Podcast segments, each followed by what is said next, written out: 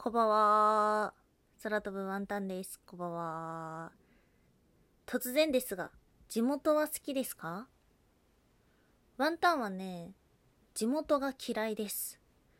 いや、全否定してるわけではもちろんないし、家族が今も地元にいるので、えー安全でね、快適な、えー我が地元はすごくいいところだなっていうふうに思います。いいところだな、住みやすいな、素敵な場所だなっていうふうに思うんですが、好きか嫌いかで言われると嫌いです。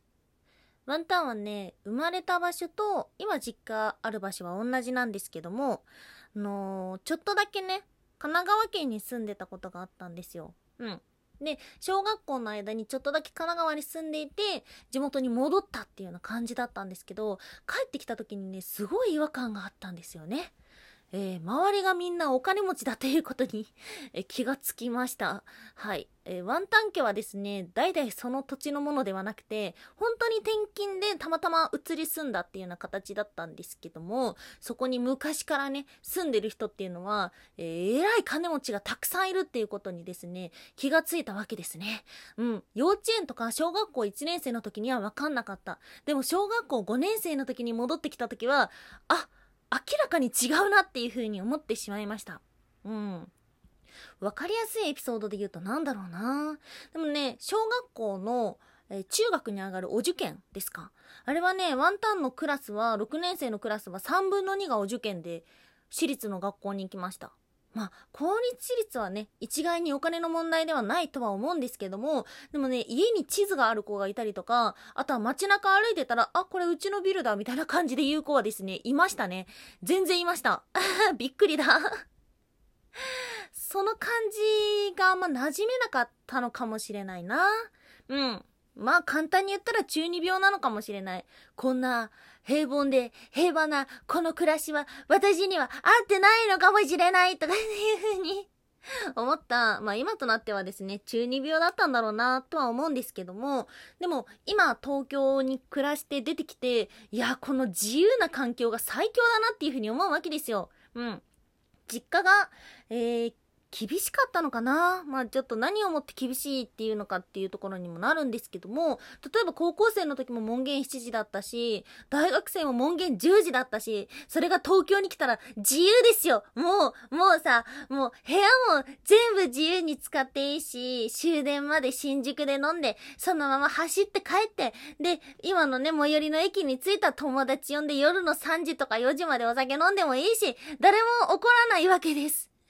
まあ、まあ、こっちに来て分かったのは自分は結構典型的な箱入り娘だったんだなっていうふうに思うことも多いんですが、それでね、東京怖い怖い目ピエーみたいな感じになんないで、なんて自由な場所なんだろうっていうふうに思いました。